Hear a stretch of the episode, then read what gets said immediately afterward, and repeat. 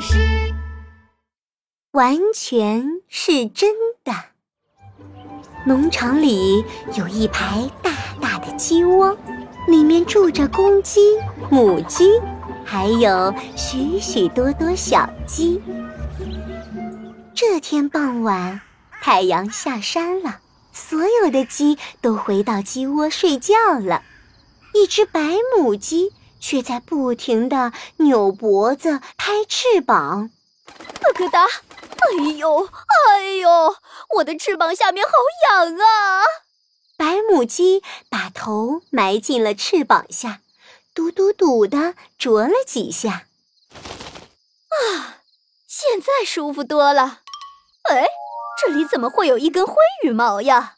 白母鸡看到自己的翅膀下竟然有一根小小的灰色的绒毛，于是它又埋着头，嘟嘟嘟的把那根灰色的羽毛啄了下来。哈哈，把灰羽毛啄掉就好了，我又是一只浑身雪白的白母鸡了。整个农场里还有谁比我更美的呢？哈哈，我就是天下最美的母鸡，咕咕咕！白母鸡说完，就满意的睡觉了。它的话被一只睡不着的黄母鸡听到了。嗯，这也太可怕了吧！白母鸡为了变美，竟然把自己的羽毛给啄掉了。哎呀，吓得我都睡不着了。我还是出去溜达溜达吧。黄母鸡一点儿一点儿地挪出了鸡窝，沿着农场的小路一直走到了一棵大树下。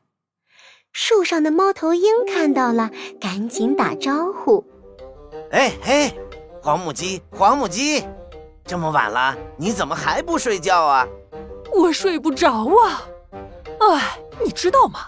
我们农场的白母鸡为了变美，竟然把自己的毛给啄掉了。”猫头鹰惊讶的大叫起来：“啊，这不是真的吧？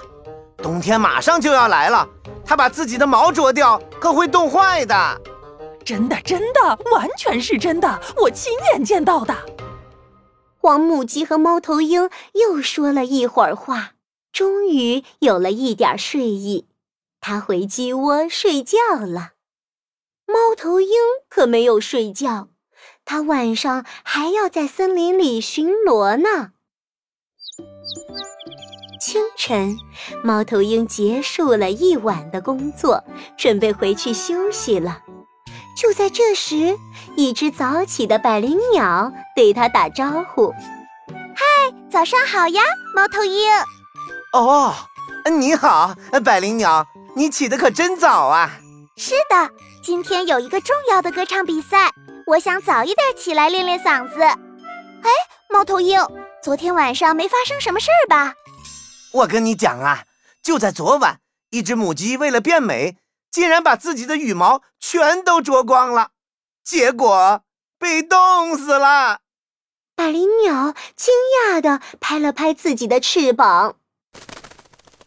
不会吧？它怎么可以为了好看做出这种事情呀？真的，真的。完全是真的，有人亲眼看到的。哎呦，我忙了一整个晚上，啊，先回家休息了，再见，再见。和猫头鹰说完再见，百灵鸟就去参加唱歌比赛了。比赛结束后，百灵鸟兴奋地和大家分享最新的新闻。哎，你们听说了吗？昨天晚上有五只母鸡为了比谁更美，竟然打起来了。它们把对方的羽毛都啄光了，还有一只母鸡当场就死掉了。不会吧？这么暴力，这么残忍，这也太可怕了！真的，真的，完全是真的。我朋友当时就在现场呢，亲眼所见啊。听了这话，鸟儿们都沸腾了，它们一个个叽叽喳喳地议论着：“这可真是个大新闻啊！这实在是太可怕了！”“就是就是，真是一群傻母鸡呀！我要发到我的朋友圈，让更多的人知道。”“呃，对对对对对，发朋友圈，我也要发朋友圈。”鸟儿们都纷纷掏出了自己的手机，打开朋友圈分享起来。震惊！五只母鸡为了比美，竟然把对方的毛全都啄掉啦！太可怕了！五只母鸡为了比美，竟然相互啄毛，全都冻死了。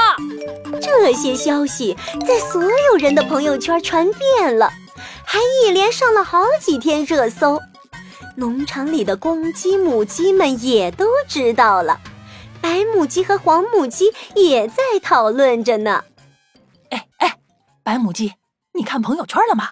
隔壁农场的母鸡们比美的事情，正在看呢。据说有五只母鸡当场就打起来了，还互相啄毛，当场就冻死了。哎呀，我们可不能这样啊！哎，对对对对对，我们要相亲相爱。做一辈子的好姐妹，嗯嗯，哎呀，好姐妹，晚安啊！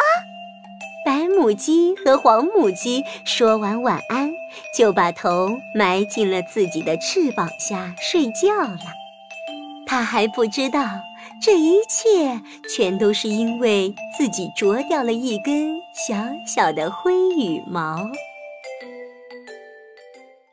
四月二号是安徒生童话的作者安徒生的生日，人们为了感谢安徒生给我们写了那么多好看好听的安徒生童话故事，就把四月二号这天定为国际儿童图书日，也希望能鼓励小朋友们多多看书，长大了可以像安徒生爷爷一样厉害哦。